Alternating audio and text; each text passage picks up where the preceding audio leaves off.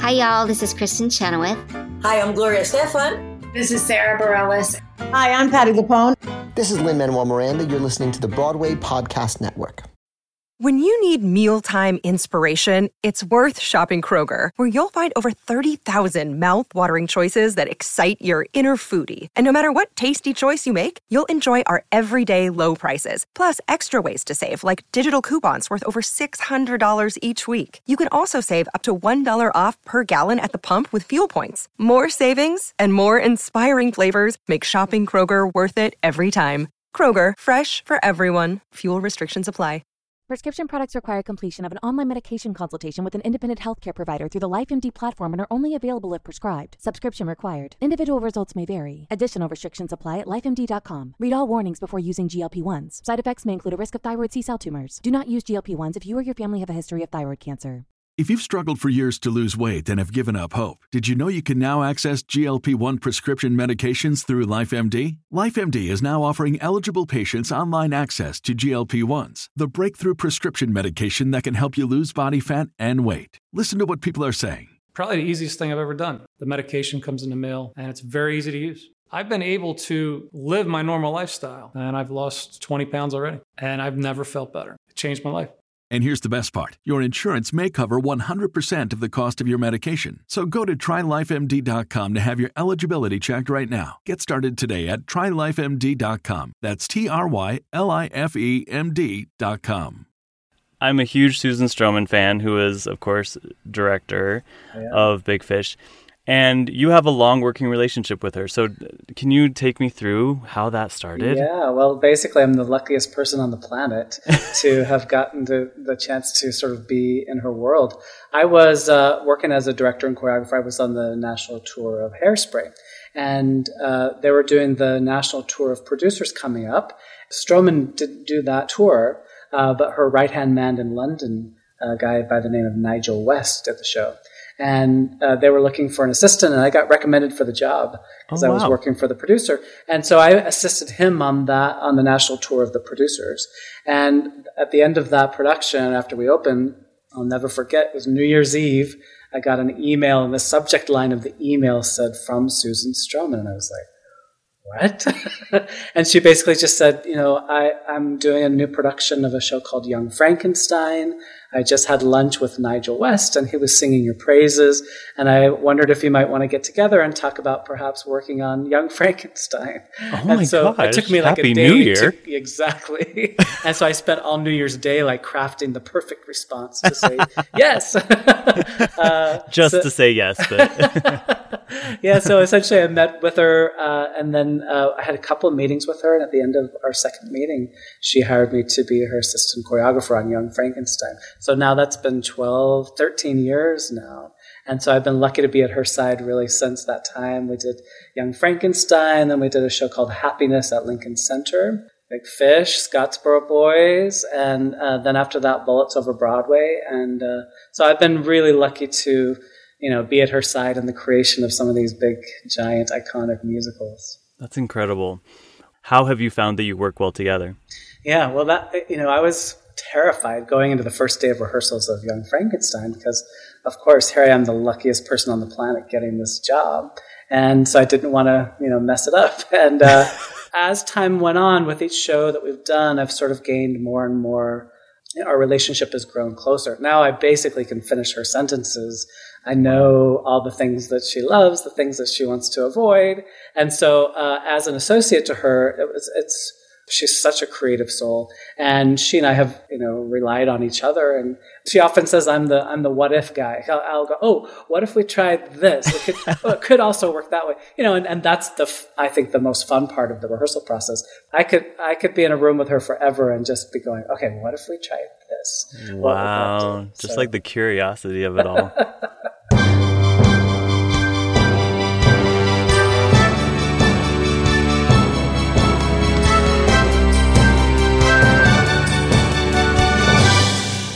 Welcome, everybody, to a musical theater podcast where we discuss the cultural and emotional impact of some of our favorite musicals in theater history. My name is Jeffrey Scott Parsons. You can call me Jeff. Today, we are talking about the musical Big Fish, which was a listener request from Ian.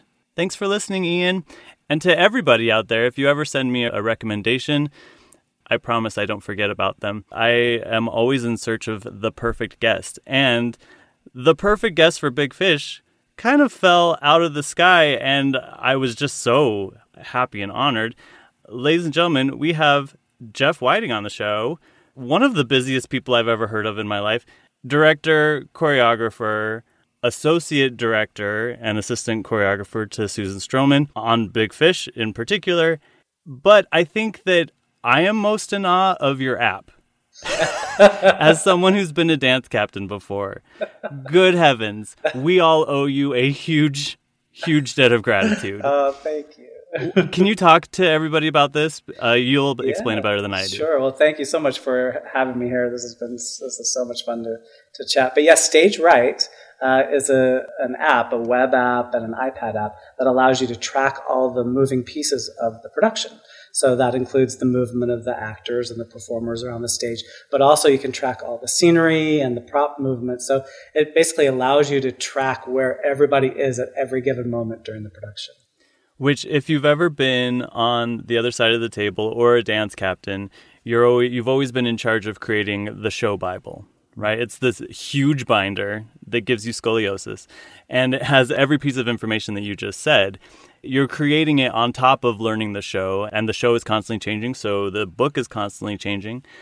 And it is kind of the bane of my existence whenever I've had to do it. It's a challenging thing for sure. But so to create an app for it, how did that start? Yeah, well, I actually started my first project with Stroman.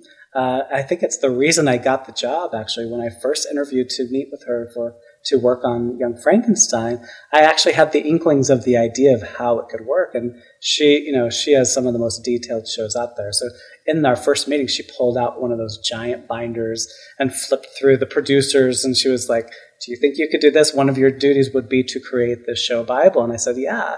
I said, Actually, I have an idea to use technology to actually make it easier and more accurate. And she was like, okay, cool. And so I, overnight, I actually, in the precursor to the app, I like created the opening number to Young Frankenstein and I printed out a hard copy of it. And I said, you know, this is kind of what it would look like. And I delivered it to her office the next day. And I think that's how I got the job. And it was while we were working on Young Frankenstein, the orchestrator of the show, Doug Besterman, one of the great Broadway Amazing. orchestrators, he was carrying around the theater a tablet. This was the first time I'd ever seen a tablet, and I was like, "What is that?" It was like, you know, swiping with his finger. He goes, "It's a tablet." He's like, "The entire score is in this little thing," and I was like, "What?" And so later that year, the iPad came out, and I knew immediately that this technology that I had in my head would be an iPad app. Oh, that's fantastic.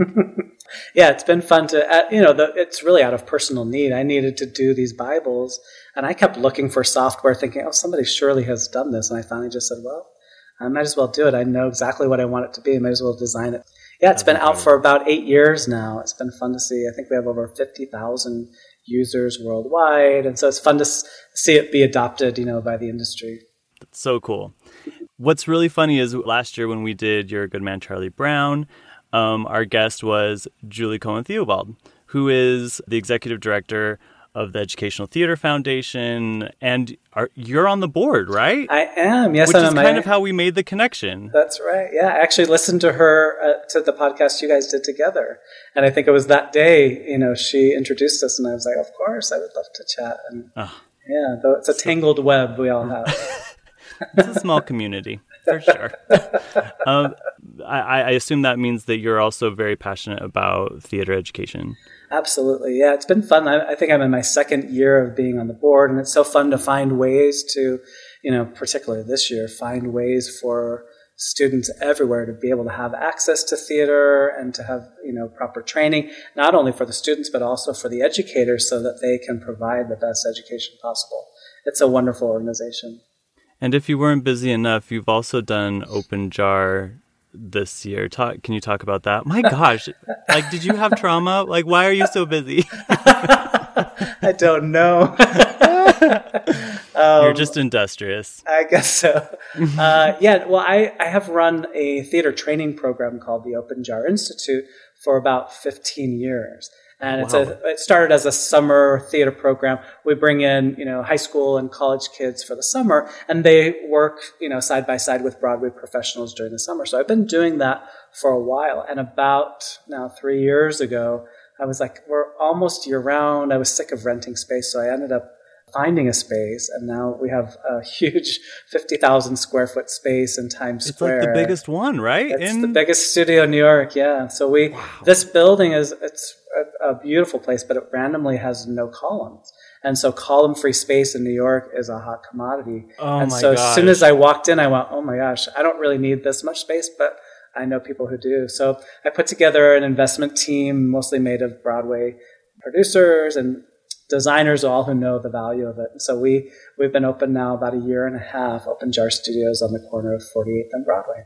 That's amazing. And I know that you've been doing some interesting projects in quarantine in 2020. Yes, yeah, we, we sort of had to pivot like the rest of the world. Uh, March 12th, I was walking around the studios just turning out the lights and turning off the air conditioning, not really knowing, you know, when we would be back because everything was closed down.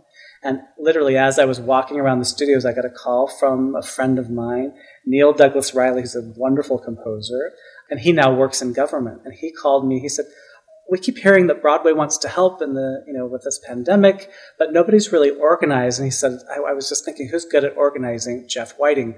And what's the center of Broadway? Open Jar Studios." He said, "Could you just like try to organize all the players of Broadway and put together a, a call with Governor Cuomo, who's our, our governor.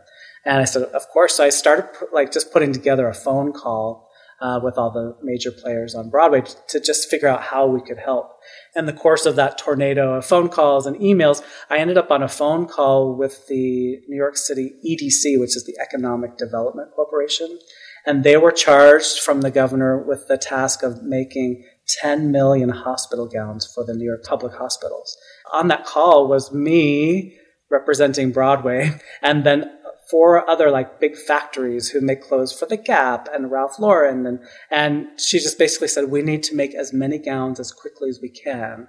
And so on the spot, I was sort of like a Mickey and Judy. I was like, well, I got a big space and we've got, you know, hundreds of stitchers that normally are making Broadway costumes.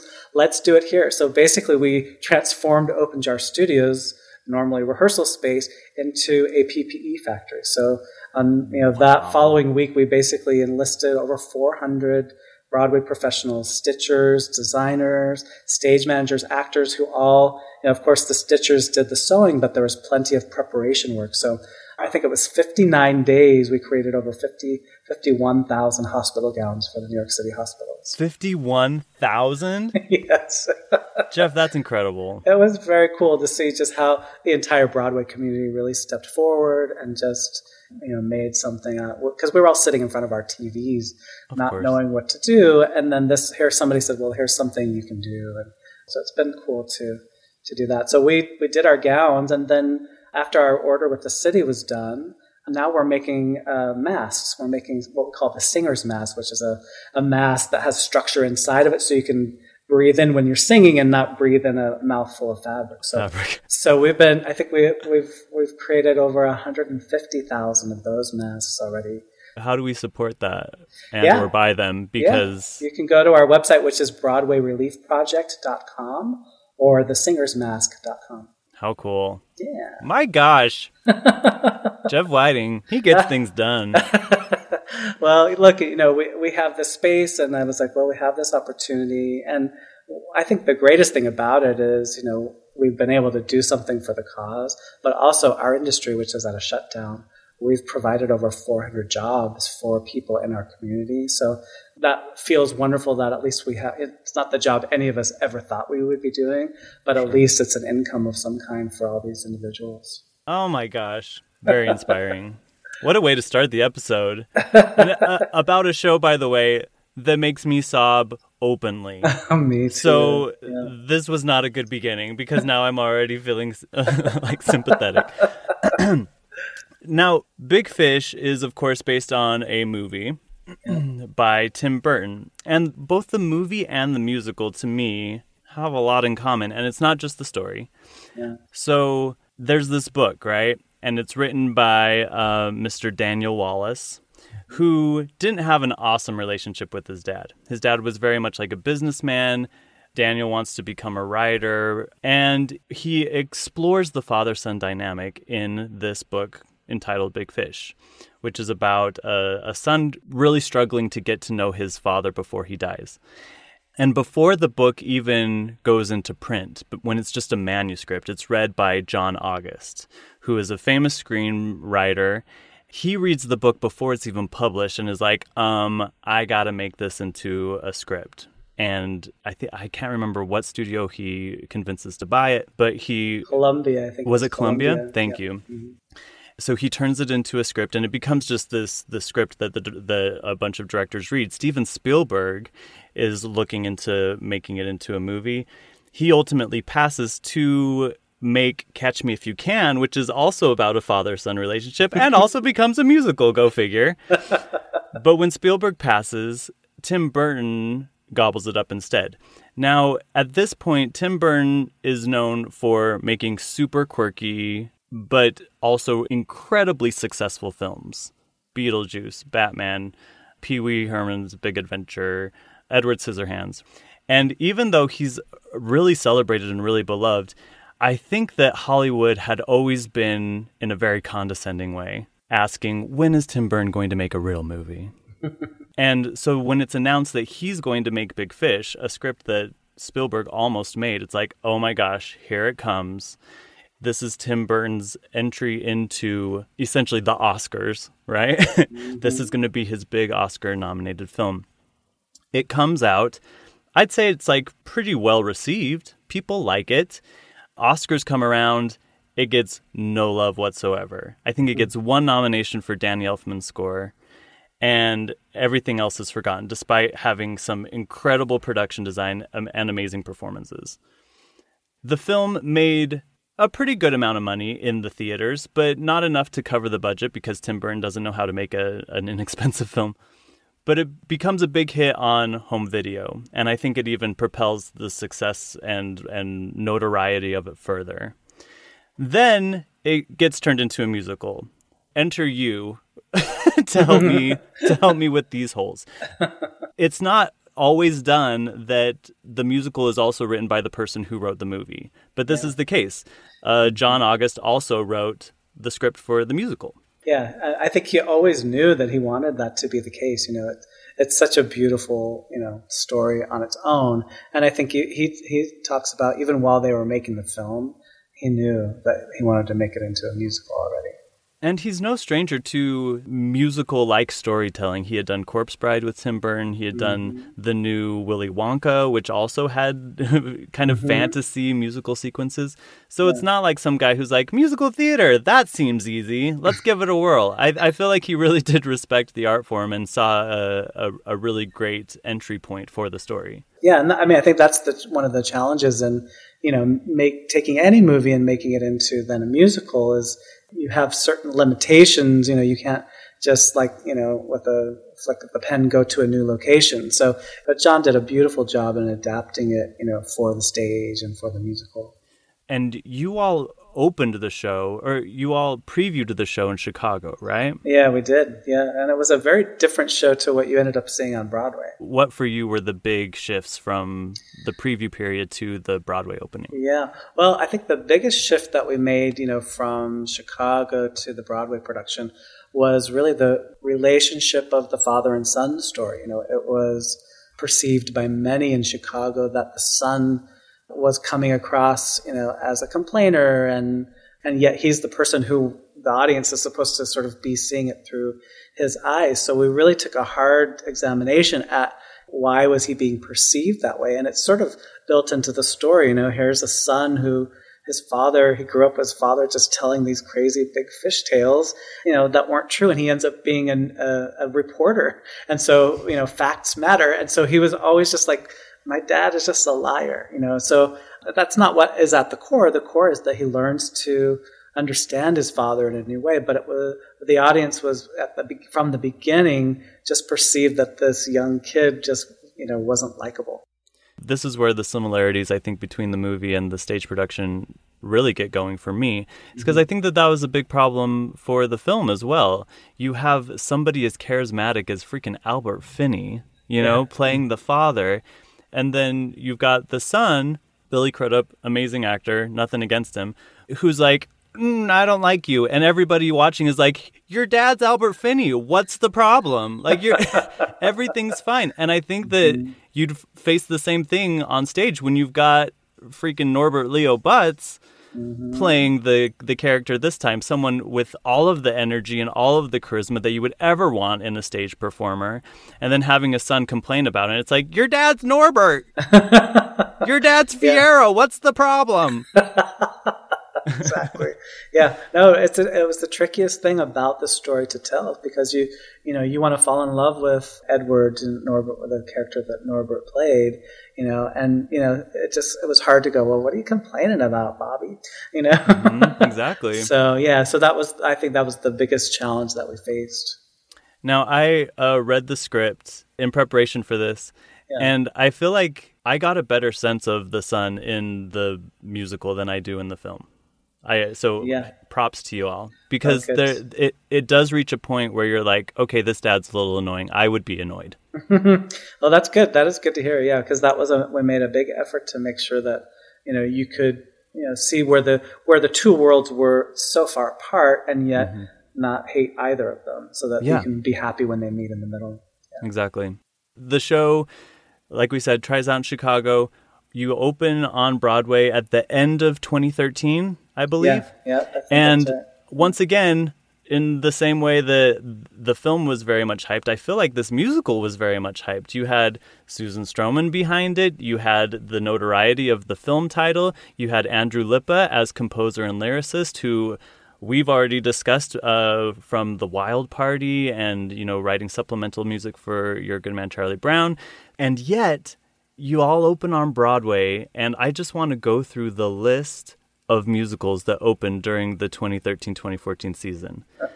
Starting with First Date, Soul Doctor, Big Fish, A Night with Janis Joplin, After Midnight, A Gentleman's Guide to Love and Murder, Beautiful, the Carole King musical, The Bridges of Madison County, Rocky, Aladdin, If Then, Bullets Over Broadway. That's one season.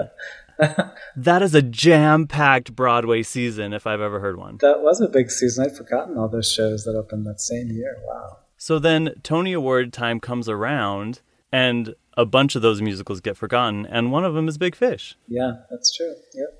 We were gone. I think by the, we were gone really by the time you know nominations came out. So I think that was because we had closed. I think at end of December. So you know by the time people were thinking about the Tonys, the shows that were still running, you know, were much more on the mind. So it, it wasn't a financial success despite having really beautiful production designs and stellar performances. It doesn't get remembered by the awards people. And yet, the only musical that has been requested by my listeners of these musicals from that season is Big Fish. Wow, that's good to hear. It kind of is the home video phenomenon where Yeah, the right. The cast album came out, which I think a lot of people really took to some of the songs like Stranger, like everybody sings Stranger in the in the audition room now. And then it gets done a lot locally at regional theaters. I think there's even a high school version, right? There is, yeah. In fact, I heard from uh, one of the licensing companies that they, they really never anticipated because the Broadway show wasn't a long long running hit.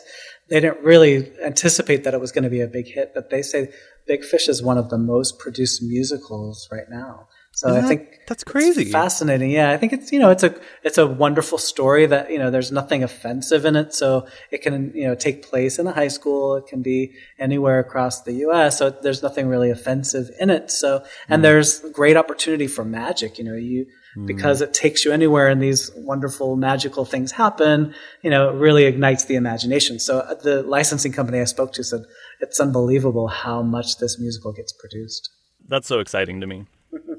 also, I think that there is something anti New York about this musical a little bit. It's true. I know I'm talking about I'm talking to a New York resident right now. But you know, the son who if there is an antagonist in the show, he kind of is it. Mm-hmm. And it's because he's a hard facts type of guy from New York. Yep. Meanwhile, Edward and the story represents so much of the rest of America mm-hmm. in a way that I think is really attractive to local theaters and local audiences. Yeah, that's interesting. Yeah. I mean, what, you know, I watched every show and every preview, and, you know, to see families come in the door and at the end of the show, watch them holding each other really closely. It's an, it's an emotional show. So everybody who saw the show loved it and was touched and moved by it. And, you know, why they didn't all go out and say, you must buy your ticket now to their friends, I don't know. But, but it was amazing to see the bond that it created for those who came to see the show.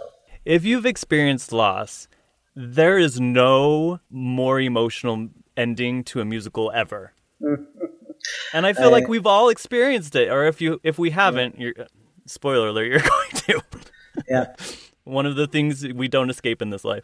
When Joan Rivers came to see the show, she I think she coined it perfectly um, because it is such an emotional show. And she came backstage after the show. She said to me, "You know what the show is? You look to your left and you see all the men are crying. You look to your right and all the men are crying. It's beaches for men." so ah. yeah because in, in a way it is like because it, it, it is it's the story of this man. I mean he says i know i wasn't perfect. I know my life was small. I know that i pretended that i knew it all. But when you tell my story and i hope somebody does remember me as something bigger than i was. Like that right there just says it all you know? It's what anybody who wants to be a father, you want to be the best you can be, or a father, yeah. or a mother, or a student, or a teacher. It just echoes that sentiment so beautifully. I don't think I ever heard that song without just crying. And I saw the show wow, times. that's amazing. I think that we we can trash on men pretty easily um, these days. And I mean, look, it's it's not without reason, historically speaking. But but this show does remind me of how important it is to listen and particularly listen to our men in our lives. Because I feel like the messaging that they receive, because we all receive messaging, mm-hmm. is that they are not supposed to express emotion because that is weakness. Yeah. And that lyric puts it so beautifully. Like his biggest fear is that he's not enough. Mm-hmm. You know, that he's not big enough and strong enough as a man, as uh, the head of his family. And in many ways, that has fueled these stories to make sure that his life means more than he's afraid it won't. Yeah. All right. Well, I kind of want to dig into it. So, can we talk through the show? Sure, of course. It gets a little complex in terms of the time shifts. So, help keep me on, on track. Okay. The show opens in the present, as it were right? Yep. And we have the grown son, Will, who has come home with his bride to be, Josephine, and his parents, Edward and Sandra. Sandra? Sandra. Sandra. Sandra. And right from the get go, we know that there's a lot of history because they are at the place where Edward had taught Will how to fish. Mm-hmm. This river. Yep. Will tells his dad, Hey, dad, look, I'm about to get married. Could you do me a favor? I don't want you to say anything at the reception. I don't want you to make a toast. I don't want you to make any jokes. Like, it, it becomes the Edward show, and I just want this to be about me and my wife. Yep. Love you, dad, but like, keep the trap shut. and and then how do we get into the opening number from that? Yeah, so they're stand, they're standing out there on the waterfront and they're you know skipping stones basically. So as as that happens, Will is trying to skip stones, but he's no good at it. But Edward, you know, of course, uh, skips one. And what happens is magically in the theater, the entire stage, through the magic of projection, uh, fills with water, and we and things lift up off of the ground, and the scene changes, and time goes back, and now we're back. So young Will is now six years old. So we've had an actor change out for Will, but in a tour de force slash change from the film, it's still Norbert Leo Butz as the father. He Correct. plays himself as both the younger and the older. That's right. I didn't mention that we're in Alabama, so we're in the South. Mm-hmm. And there is something about Southern mystique tall tales. Even in New Orleans, there's always like a feeling of magic that Yeah. that is always captured, and and this whole story is really capitalizing on that. It it, it feels like American fairy tale.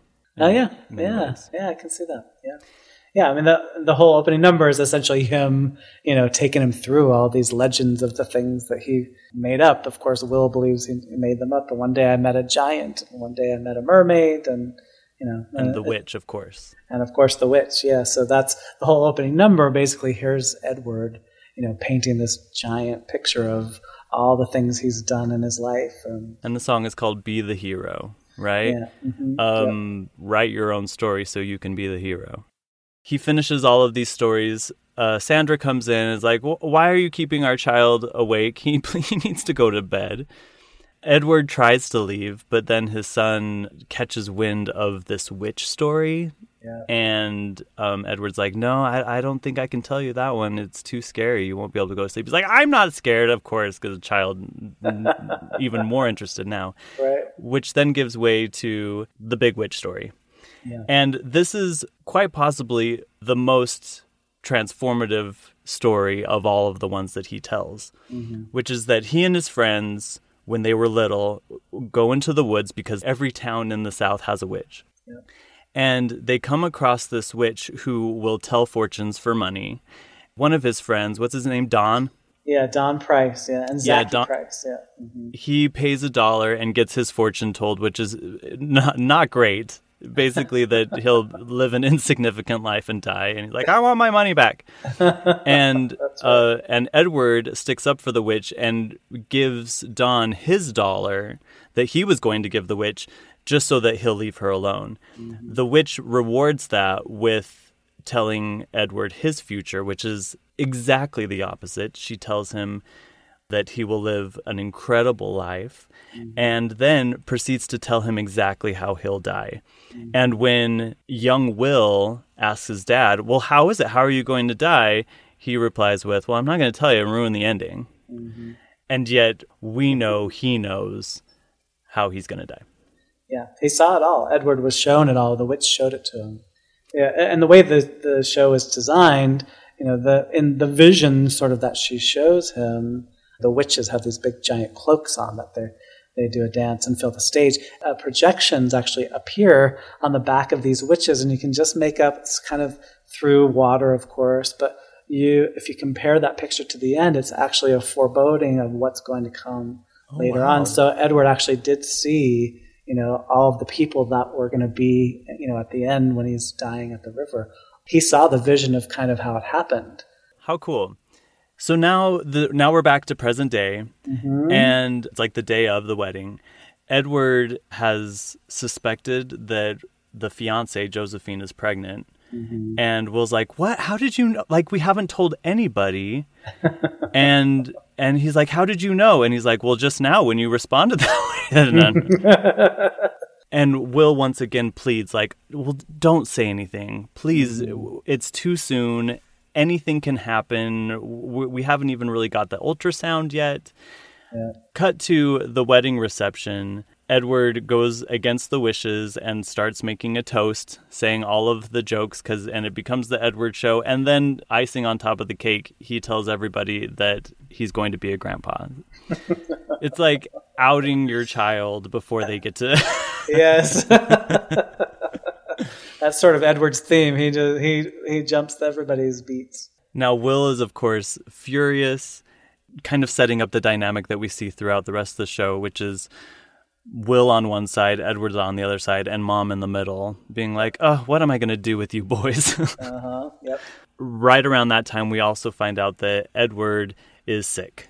You know, they leave the wedding, then time passes. So you know, it's been several months. You know, now now now we see uh, Edward and San, Sandra at the doctor, and Josephine's further on into the pregnancy. So Yeah, so it's like these hospital scenes happening in tandem. One where Edward and Sandra are finding out about the end of his life, Yeah. and then one where Will and Josephine are finding about the beginning of their child's life. yeah, yeah. Will and Josephine realize that they are expecting a son, that is going to be a, a baby boy. That causes Will to reflect on not only his future relationship with his son, but his current relationship with his father. And he sings the song Stranger, which, I mean, is exactly what that character needs. Stranger probably is one of the reasons why the character is more sympathetic in the musical because we get an entire moment of him having an I want song about his, the mm-hmm. relationships with his, with the men in his life. Yeah, and this was new from Chicago. This did not exist in the Chicago production. You're kidding me. I can't Uh, imagine the show without it. Yeah, I know. That's beautiful, isn't it? Yeah. Wow. What what what used to happen was uh, Will and Edward were fighting, and then they sang a song together about you know them not connecting. And oh, so is that the river divides us sort of yes, thing? that's where that was. Yeah. Which is like a bonus track on the cast album. Yeah, yeah. Uh, Oh, and then this song "Stranger" sort of came out of you know let's make sure Will you know is more sympathetic, and so and it's very appropriate. You know, here he is. The idea of now I'm going to be a father. I don't want to make in his mind the mistakes that his father made, and how Right. can I make sure I do it the right way? Because to be fair, on top of him being kind of a showman, he was very absent. He's a traveling salesman, kind of like a Harold Hill type person. So he's Yeah. going from town to town to town. He's never there. But he didn't know that. He thought he was there every time he was needed. Yeah, but he was absolutely not there when he was needed. After Stranger, Will gets a phone call, Yeah, which yeah. is when he learns about his dad's health condition. And so he and Josephine go back home. Yeah. In Alabama, this is the time to start doing the work, as Iyanla Vanzant would say. And the son, Will, is talking to his mom, and she sings this great song about how there are two men in my life, my husband and my son, and that you guys are more alike than you think. Mm-hmm. And I think that was certainly true with me and my dad. We didn't ever bump heads in the way that Will and Edward did, but when we did, I now looking back on it, I know it was because we were so similar. Very analytical, very verbal. you know, my brother was the one who was like, I want to go downstairs and like put on my headphones and rock out to Metallica. And I was like, no, I need an itemized list of what's going on. How how about you? What uh what was your relationship like with your with your pops? Yeah, my dad's still here. He's a he? Oh, cool. Yeah, yeah. Um, he sadly is going through Parkinson's at the moment. So oh it's wow, been I'm so sorry to hear that. Uh, yeah, but he's he's a trooper, and, and we've always had a wonderful relationship. And there are some similarities between Edward and my dad, and and probably t- between Will and I. You know, all of my brothers are like big into sports, and I was terrible at sports, so I always felt like the the imposter in the family. Uh, my dad was he was not big and boisterous like Edward was, but he always told fun stories and he always made me feel special and you know took me on special work trips. He also traveled a lot for work, so there were a lot of similarities you know, Oh, wow. between between my dad and, and Edward. So I, I certainly found myself you know calling on that a lot as we were building the show. oh, I'm sure. And my dad came to see it actually. My my mom and dad came to our opening night. Oh. And I, I think it was so cool for them to, to be there. In fact, the opening night party was at Roseland, you know, when back when it was around, and was right across the street from the theater. And and you know, of course, my mom and dad knew that there was going to be famous people there, and they wouldn't recognize them. So my dad just took a picture of everybody that came in, and so I scrolled through his phone later to see if there were any famous people. just to be safe. just we got to be document safe. We didn't everything. want to miss the famous ones. Yeah, Uh, yeah. But actually, my, the, my mom and dad's relationship is very similar to Edward and Sandra. Really? My mom's the busybody and the peacekeeper, Mm-hmm. and yeah, and, and my dad, you know, traveled a lot for work. And they're still really, really close. They're wonderful. How sweet. Where do they live? Utah, Salt Lake City. In the SLC. That's right. What, what? How cute. Yeah. I think because of Sandra, Will decides, all right, well, if I'm going to understand my dad, then I need to start deciding what is fact and what is fiction about his life. I don't even know him. All I know are these crazy stories. Yeah. And so he starts treating his dad like he would as a reporter. And is going through all of the memories and, and writing down everything that he knows and everything that he doesn't. So the first big story that we go to in his life is his um, childhood in Ashton, right? Isn't that the name of the, the Yeah, town? Ashton. Yep. hmm Yep. And at that point, he has this girlfriend named Jenny Hill, Mm-hmm. who's beautiful and bright and blonde. And Jenny is so in love with Edward. Of course, how could you not be so charismatic? and the town of Ashton at this point is terrified of a local giant who's living in this cave in the mountains. And they kind of want to do this like Frankenstein pitchforks drive him out of town. Uh-huh. Edward volunteers to go and talk to him so that you know like I, he's probably a nice guy just gotta Yeah. chat with him Yeah, he says, oh, nobody's ever talked to him. Why don't you go? I'll go talk to him. Yeah. not to mention the witch told him how he was gonna die and it wasn't because he was talking to a giant Yeah, I think that's one of the key things the whole show. Like he knows how he's going to die. He says it over and over. This ain't it. You know, so I'm I have no problem going to talk to the giant. no need to fear Mm-hmm. Yep. he goes to uh, the cave the nearby cave Yeah, it's funny. This whole sequence is really interesting. Like the song Ashton's favorite son is really like a, a flashback, and it's just like wow, it's like a, some weird '50s you know version of reality, and then it just keeps going into. So you really get the difference of what's real, you know, back at home, but then as soon as you launch into any of the stories that Edward tells, there's just this magical weirdness to it that you know that's the reason why Will is so suspect of it. And can we talk about this ensemble like the Yeah. hardest working ensemble I'll tell you because each of these surreal moments are a huge production number filled with people and new costumes Oh yeah. Um, what the auditions for Big Fish? It was wild because we needed people. You know, later we're about to go to the circus, and we needed people who could juggle, who could ride unicycles, who could flip, and then of course the giant who needed to work in painter's stilts. You know, it was. I think of you know we had more more than triple threats in that cast. They were already triple, and then. Many of them learned these circus tricks, you know, for the show. So yeah, it was a pretty amazing. Oh my cast. gosh. Good for them, man. Yeah. Mm-hmm. So he meets Carl. Right. We'll just skip to it. he meets the giant named Carl. And Carl turns out is actually a very uh, logical and sweet guy. yeah. But he's a, also an agoraphobic. He he's terrified of going outside.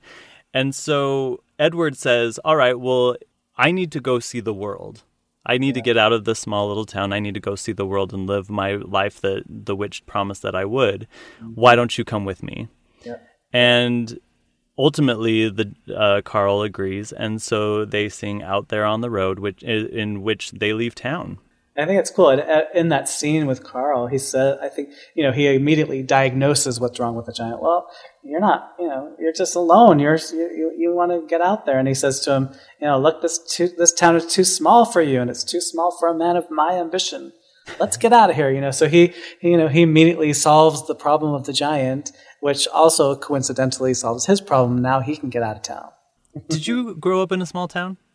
Uh, I was born in Denver, Colorado, but I grew up in Salt Lake City, so Okay. uh, a suburb of Salt Lake City. I, I didn't think it was small, but now that I live in New York, it seems small. I mean, let's be honest, Jeff. The reason you're so busy is because of the land of Deseret. Like that, we're, we are all haunted by it.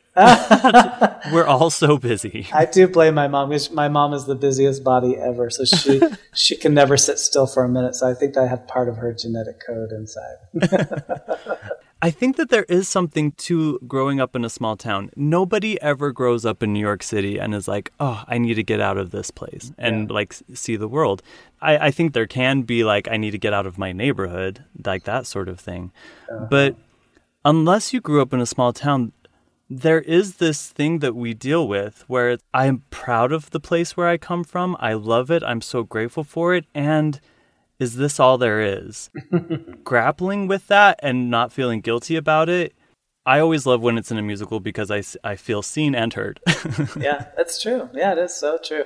I mean, I was 12, I think, when I first, you know, took a trip to New York City. And the second I, we, I landed in Newark, took the bus, you know, under the tunnel, I'll never forget coming out. And I just went, this is where I'm going to live someday. I just knew this is where I would be someday. So, yeah, I, I definitely totally always knew that I would not stay in Salt Lake for long. yeah. But it's a beautiful place. I love visiting, but I, I don't live there. Like, and, and and that's all. And that's all there is. no, Beautiful mountains. They have the perfect seasons in Utah. It's so true. stunning. Fall, living in California, I miss fall. I miss like beautiful. carving pumpkins and not having them mold overnight. They last funny. so long in Utah. You can Yeah, have a jack o' lantern for weeks. It's amazing. I never realized that. You're right. That's true. That's Okay, so now Carl and Edward are out in the world and they come upon a circus. Yeah, they do. Yep, they stumble upon the circus. The circus is run by Amos, Mm-hmm. who is a werewolf, Naturally, naturally. And at that point, there's like a girl group auditioning to be one of the acts. Yeah. And one of those girls is Sandra. Right. And so they're doing their little audition, Little Lamb from Alabama. Mm-hmm. And Edward sees her and time stops.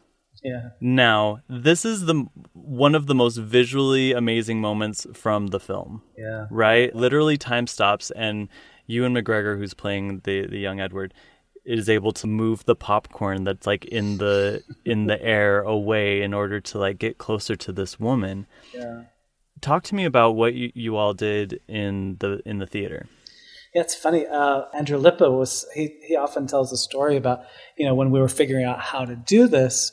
You know, Stroman was saying, you know, I, the girls are going to be doing a clogging number, you know, something fun, and he had written something that wasn't quite like upbeat enough. And so Stroman was, she sent him away saying, write me something, you know, something more fun and like upbeat. And, you know, like, so she thought it was going to go away. And he was like, you mean something like this? And he was kind of like joking around on the piano and he wrote the song on the spot. I was like, okay, that's the song. Well, that's it. he said it like Oh took him gosh. like less than three minutes to write that song, the Alabama Lamb song.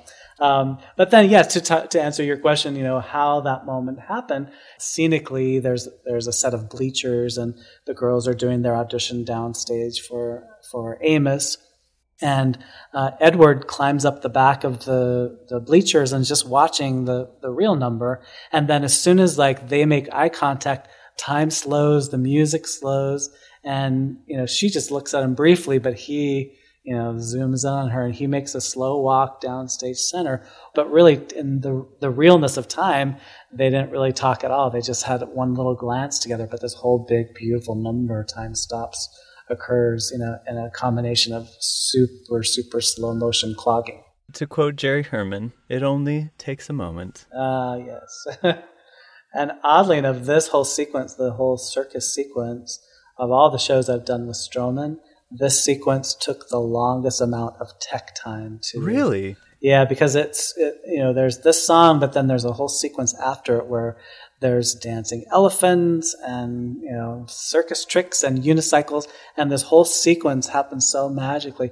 But it took four complete days of tech to actually get through, figure oh out how because of course of course the cast has to change from you know dancing clown to get into the elephant costume, and so so it was an incredibly challenging uh, tech Wow. process to do. So I think of all the techs I've ever done, this circus sequence was took us the longest to get right. That's insane. so let's talk about that sequence. So Yeah. Edward is obsessed with knowing who this girl is, right? That Yeah. he's bound to to marry. He's convinced, and so he asks Amos, the guy the who owns the circus, "You got to tell me who this girl is." He's like, mm, "It's not to happen. However, if you work for me every month, I will give you one clue." Right. So skip to three years later. He's still working at the circus and he still doesn't know her name, but like he knows that she likes blue and he knows that she likes daffodils. And then finally he gets he knows her name. Um, and that only is because Edward finds out that Amos is a werewolf and and helps him not feel so ashamed about it. yeah, that's right. Yeah, so he finally reveals, "Oh, I I know her father. She's at Auburn University. If you want to go find her, that's where you should go." And her name is Sandra Templeton. Yeah. so Edward travels all the way to this university to find her. He finds her only to realize that she is actually engaged to someone, but not just anybody. She's engaged to Don Price, Ah, dun dun dun. the the high school rival. and when Don sees Edward, he's like, "Oh, come on, not this guy again." And of course, Uh, you didn't mention the way he traveled. He travels via Cannonball. Oh So my gosh, how could I forget? Yeah, the way well, the way he's going to get there. I'm out of the circus, so he climbs into the cannon. He gets shot out of the cannon, and of course lands perfectly in Auburn University campus. I say perfectly, but of course it was a dummy that fell into the trees. And, but then he pops up with his helmet, and there she is, and he's on the hunt looking for her. That's fantastic. No wonder Will's like, oh my gosh, Dad, can you please just tell me a, an actual fact, please? Yes.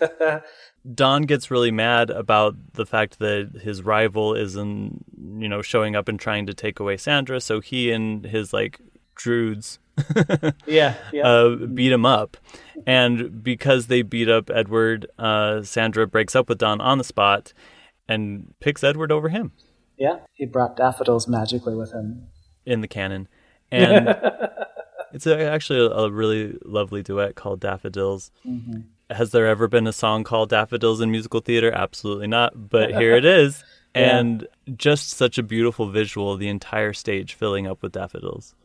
Yeah, it was really, really magical. Yeah, because the, the way the, the stage was designed, it was mostly a series of moving panels and you know and projections upon those panels. And now, for the first time, uh, you know, we have uh, daffodils that magically rise out of the stage, but also an an entire uh, back wall mountain of daffodils actually really shows up. So we've been looking at mostly like you know projections and not real, and then finally to see an entire mountain of daffodils was pretty spectacular ending of Act One. Yes. Romance. Yes. Um, I guess uh, something that I skipped is that Will, in the process of looking for facts, comes upon a deed to a house in Ashton yeah. that is signed by both Edward and Jenny Hill. So now, kind of planted in his brain is was my dad leading a double life? You know, traveling salesman. It's not that big of a stretch to think he may have another family. So now Act Two is about really getting down to brass tacks about what that is all about. Yeah. First, though, is the whole war thing. This big war sequence is the moment from Will's childhood when he realizes these things that dad has been telling me are probably not true. Yeah, and that's true. Yeah, he always just kind of went along with whatever Dad said. But yeah, that was sort of probably the first moment where he began to question, you know, that couldn't possibly be true. So it's this whole red, white, and true number in which mm. he saves like a general from being assassinated by this guy Yeah. called Red Fang. Yeah, Red Fang, the poison assassin. And the way that he saves him is Red Fang like blows a poisonous dart. Edward like jumps in front of it and catches the dart in his neck. But because why doesn't he die? It's something ridiculous.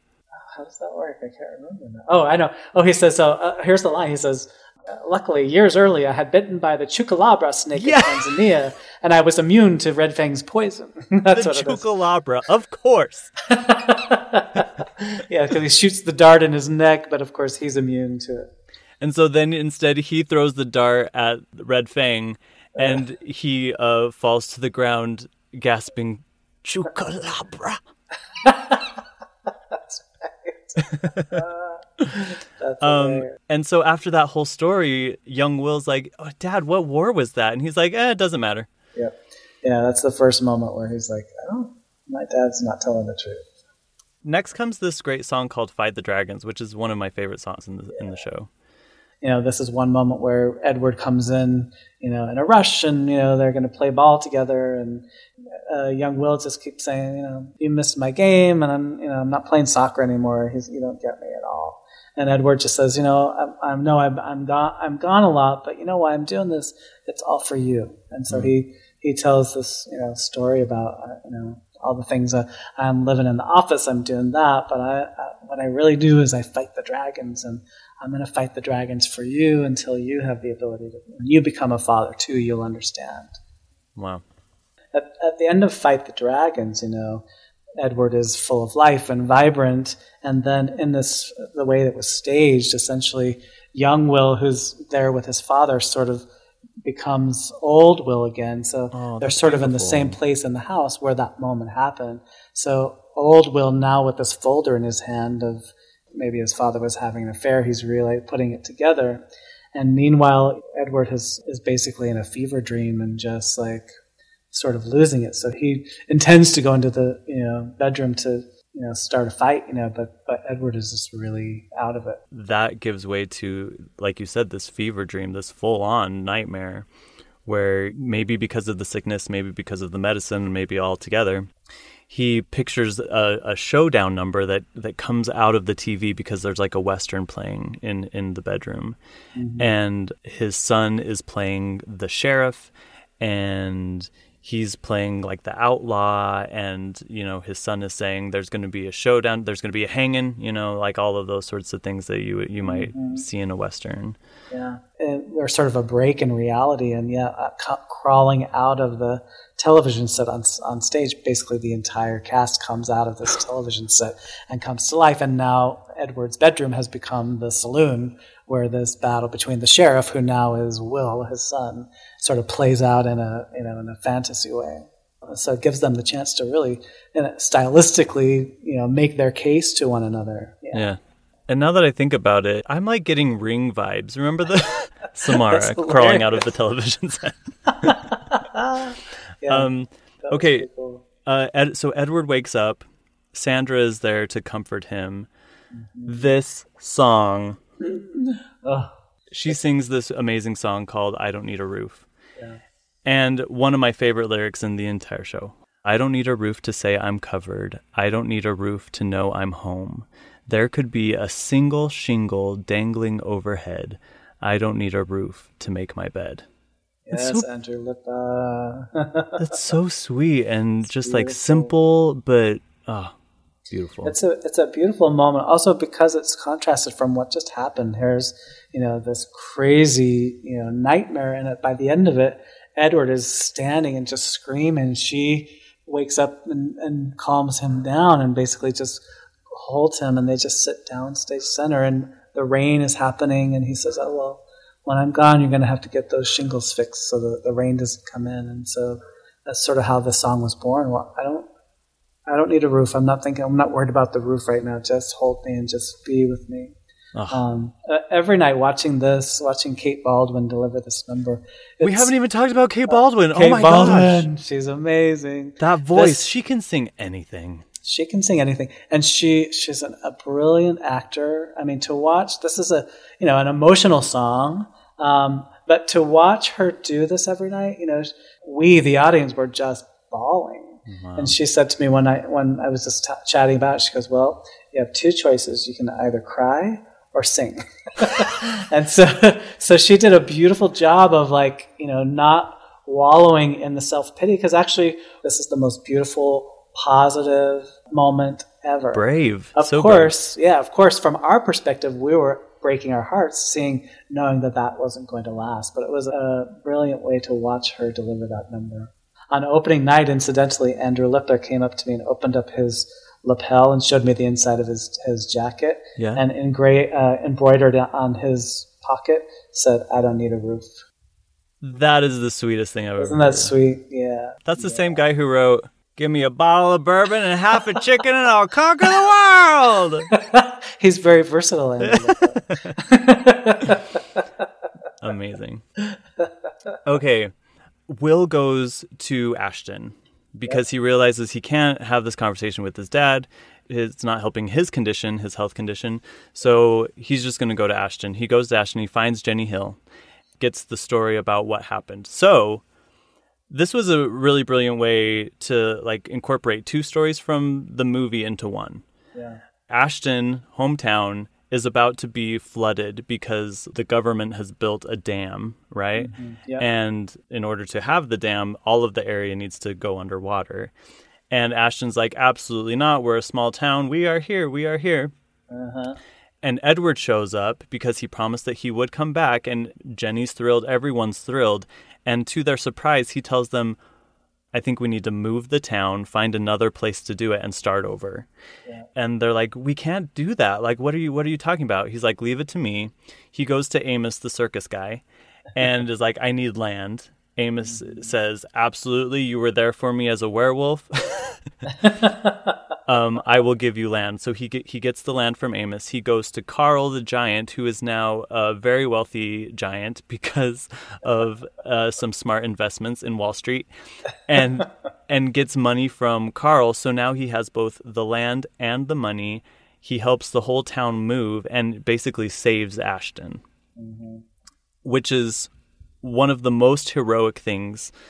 No, no, I would say probably the most heroic thing, outright heroic thing that he had done in his life. And Will had never heard this story. Right.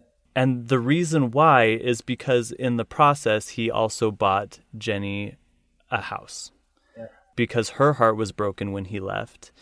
And to make it up to her, he gets the house, she kisses him, he stops it and says, "No, I can't. I I love my wife. She is the only girl for me." But if he told Will that story about the town, then he would also have to talk about Jenny, and like that was yeah. that was too vulnerable. I think. Yeah, this is a, such a big moment for Will to learn this story. You know, here here he's on the brink of thinking he's going to catch his father, you know, having an affair, and he discovers that oh, my father saved this entire town. And then the second that this girl who is in love with him even kisses him, he stops immediately and says, "I love my wife. She's the only one for me." And he walks away, and he never sees her again. So that was such a huge, you know, journey for Will to make this discovery about his father, who he had been assuming was doing the very worst possible. Yeah, talk about assuming the worst, right? yes, absolutely yeah. right. Uh-huh after his time in Ashton, he gets a phone call that dad's in the hospital. Yeah. So Will goes to the hospital and learns that like this is it. He's probably not getting out of here. Yeah. And Sandra and Josephine, the wife, go downstairs and leave Edward and Will together. And Edward is he's kind of out. He's out, yeah, and he asked the doctor, "Can he hear us?" And he said, "Well, the doctor says it's hard to say what anybody hears, but harder to know if they're listening. And the doctor leaves him alone with wow. his dad. He has this really beautiful monologue about how you put all of his stories together and they create a myth, which the purpose of a myth in classical storytelling is to explain something that's bigger than all of us. And in many ways, like this myth that his father has created is to explain what life is you know, and particularly his life. And he says it beautifully. He's, he says in there, an epic tale about a farmer's son from Alabama who wanted to see the world. But you never did, Dad. I did. And that's because of you. And he said, I think it's so beautiful. He says, All this time I thought you were trying to impress me. You were trying to inspire me. And that's so beautiful. Mm. this actually makes me think of we we recently covered Cinderella and mm. in talking about fairy tales, the more that you analyze them, the more you realize how problematic they are. right? Yes. And one of the messages of Big Fish is like, think less. yeah. Like sometimes true. it doesn't matter. And I'm I'm not sitting here and saying that like facts don't matter, but mm. if we are so concentrated on the facts that we are missing life, if we're yeah. missing the greater message, the spirit mm-hmm. of the law, if you will, yeah, then that's on us, you know. That's true. Yeah, that's and really it it feels like a balance that we have to strike in our lives, particularly, mm-hmm. and I feel like we're very polarized on either end of that. Yeah, that's so true. At this point, Edward responds, kind of wakes up, and Will at the is like, "It's the end, Dad. You got to tell me how you die." Yeah. He doesn't remember. And he's in a rush too. Edward is like he wakes up and he's like, I gotta get to the river. And he's like, No, Dad, you're not going to the river. Like we're here at the hospital. And mm. he's just he won't take no for an answer, the water. And so yeah, Will sort of stuck with like, what shall we do? You know, and Edward insists that he's gotta, you know, get to the river and, you know, get out of there. And so now Will for the first time, Will is the one who sort of takes the wheel and goes, Okay, I'm gonna play my dad's game and, and take you on this journey. And they do this whole escape out of the hospital, you know, to get him free of the hospital. So that he kidnaps him from his uh, from his hospital room, and they get in a car and they drive away, and they get down to the river. So it's a pretty cool turning around moment for Will, who's so far been thinking too much, and now, like as you said, he's just going, all right, I'm just going to go for it. Yeah. So it's this whole song called What's Next, which takes him to the river. And it's it's reminiscent of what we saw earlier when the witch was showing him his death. All the people, all the characters from every story in his life appears, you know, and they're in the exact same spot where the witch showed it earlier in this vision on the witch's cloaks. So everybody's there, the giant, the mermaid, Jenny Hill, everybody's there. Amos. He sees everybody and he says, Well, I can't say this was a surprise exactly because he knows what it was. And he says, But somebody's missing here. And then you see Sandra. And she comes in and then he sings, I think, one of the most beautiful songs in musical theater, How It Ends. Yeah. I, when I first heard that song, of course, I just lost it. It was bawling. And I just, I said to Andrew after that run, I said, I can't believe that this song didn't exist before. It's so makes sense and it's so perfect and it just it echoes my sentiments. Anybody who wants to be a, a, good person and a good father i just said somehow you like you pulled that song out of the heavens and it's now it's here. But uh, it's it's such a beautiful beautiful ending to the show. It really truly is. Wow. Uh, one of my favorite lyrics from that song is um oh my gosh. I need to be off book it ends with sons, it ends with wives, it ends with knowing when the pavement bends, we find our lives. There was a bravery to the way that Edward li- lived his life for whatever reason. Yeah. And it's like in those moments where you don't know what's coming next, even that song, What's Next, right? Mm-hmm. Those moments when you don't think too much and you follow your gut and you lead with bravery and with faith like those are the moments where you actually find what yeah. your life becomes, what your life is meant to be. Yep, that is so true. And then he passes away. Yeah. And what happened, he finishes just past those lyrics you, you shared. He says, So let it come and let me go. Show me the waves and let them flow. It all ends well. This much I know. And that, and the entire group surrounds him, just like congratulating him. And then as they, you know, pull away, now the hospital has reappeared and he's never gone anywhere. He's been in that hospital bed. And, the, and now it's just Will where he was before, st- sitting by his dad's holding his hand, and you hear the flat line go. And then you hear Will say, and that's how it happens. That's how you go. And they spend a moment there together. So he never really did leave the hospital, but he saw the vision of all those people that he had in his life and those that were real and those that were just stories all combined together. And that's really the lesson that Will learned, you know, that it's not necessarily about what's true, but what you learn and what, who you touch along the way. And then, and then that sort of segues into flash forward. Now uh, we're at the funeral. We, we hear, you know, the funeral and everybody's putting their daffodils into the water Susan, what are you doing to me? oh my gosh. Yeah, and so all these daffodils are going into the water, and then at the very at the at the very end, you know, all these daffodils have gone into the water, and then a giant catfish leaps out of the water and does a big splash, and that's Edward Bloom in, in a different form. that's so sweet. And um, there at the funeral, yeah, are all of these people, and is it a giant? No, but it's a really tall guy. Yeah, essentially and what you see, you learn that all, all of the all these fantastical creatures that were in the story, now you see the real version of them. So you see, oh, the these were the real people in his life who he came across, and he just created stories about this tall person who was the giant that he interacted and, and you know what? Maybe he did help that tall guy overcome his agoraphobia. Was he a giant living in a in a cave? no. You know what I mean? It's I think that's true. Yeah, I think they're versions of history, you know, versions of the truth that he just embellished and maybe so that his son could understand a lesson. Uh, who knows for what reason, but that it's a beautiful moment at the end for for Will to just connect all these people that oh oh my gosh I know you like I know your story, but yeah. you're not really the giant. But Will goes up and he you know he goes up to the tall man. Uh, you know the giant's name is Carl. He says I don't think we've met. I'm Will, and he, the guy says I'm Carl. You go, oh. So I think you imagine that, yeah, these were all real people that were really in Edward's life that just he impacted or they impacted him in some way.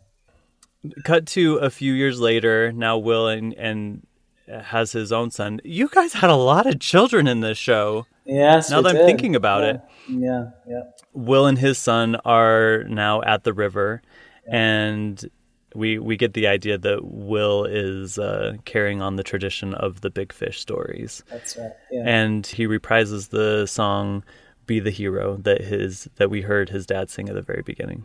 Yeah, yeah. Like father, like son, even if you don't want to be. Yeah, and the sooner that we can get over that, the better. That's right. yeah. No, it's, we it's are a our parents. Embrace it and move It's on. So true. Yeah, and it's wonderful to see you know Will make that transition because he goes from you know being the suspect of his father and now accepting that actually he learns all these wonderful things that his father did. That's a pretty cool transformation. That's awesome. It's a beautiful show with, like I said, one of my favorite endings, and and if I'm being totally honest, sometimes I think I I like the ending more than anything in the show, mm-hmm. and and yet like it doesn't exist in a vacuum. There's no way that that ending can be as impactful without everything that's led up to it. So like because I love the ending, I have to like the show.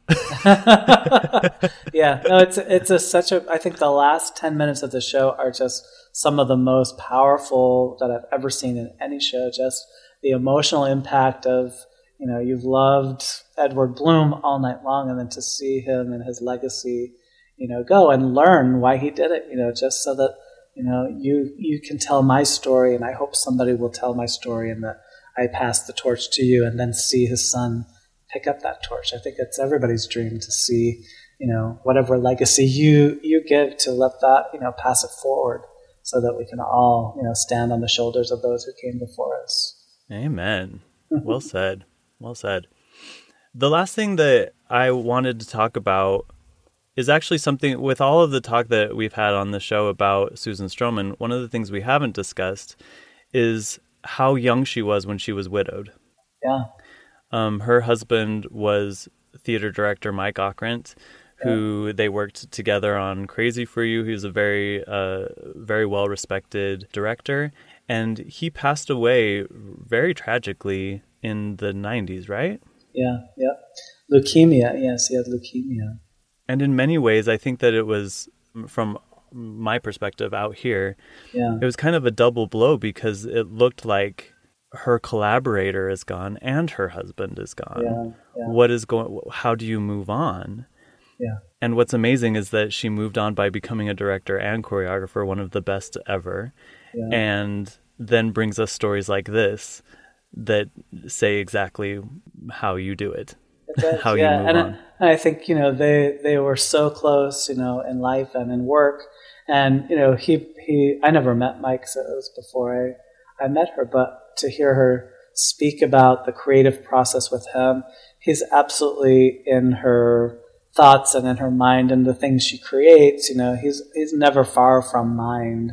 He was the one who's quoted to say that rehearsal is the best part, and so she certainly makes that her mission. You know, just that when you're in rehearsal and you're creating together to to have a fun time and to you know to enjoy the process along the way. And so she absolutely exudes that. And I know this Mike had a big impact in the telling of this story. You know the the impact that he had in her life and in her work certainly came to play. You know as we were staging the end of this you know end of this piece. Wow. Amazing. Thank you so much for spending some time with me today to go through the show. It was really, really lovely. Oh, it's lovely to chat with you. Thank you so much for, for going through it with me. Oh my gosh, my pleasure. As always, if you have recommendations for shows you'd like us to cover on a musical theater podcast, you can always email me at a musical podcast at gmail.com. Don't forget to rate, review, and subscribe to the show, and follow us on Instagram and Twitter at a musical podcast, where we have more great content. And if you want to do something even better, go to our TeePublic store where we have great designs that you can put on products from episodes past and present. Jeff, how do we follow you and everything you're up to? Oh, you can find me. Uh, my website is jeffwhiting.com, or you can follow me on Instagram at jeffwhitingnyc. Fantastic. Yeah. Thank you again. What a pleasure. Oh, it's my pleasure. Thank you for inviting me to be a part of this. And to everybody out there, remember Rehearsal is the best part.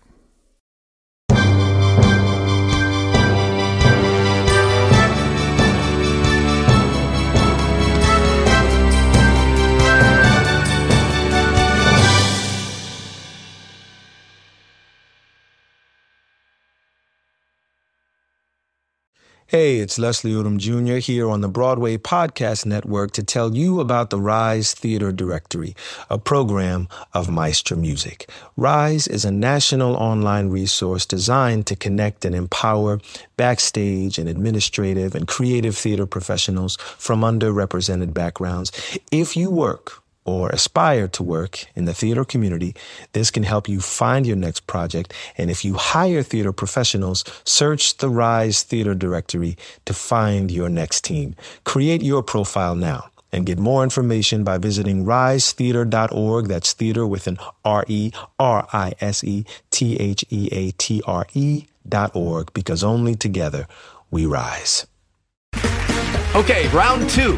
Name something that's not boring. A laundry? Ooh, a book club. Computer solitaire, huh? Ah, oh, sorry, we were looking for Chumba Casino. That's right. ChumbaCasino.com has over 100 casino style games. Join today and play for free for your chance to redeem some serious prizes. ChumbaCasino.com. No purchase necessary. Full prohibited by law. 18 plus terms and conditions apply. See website for details.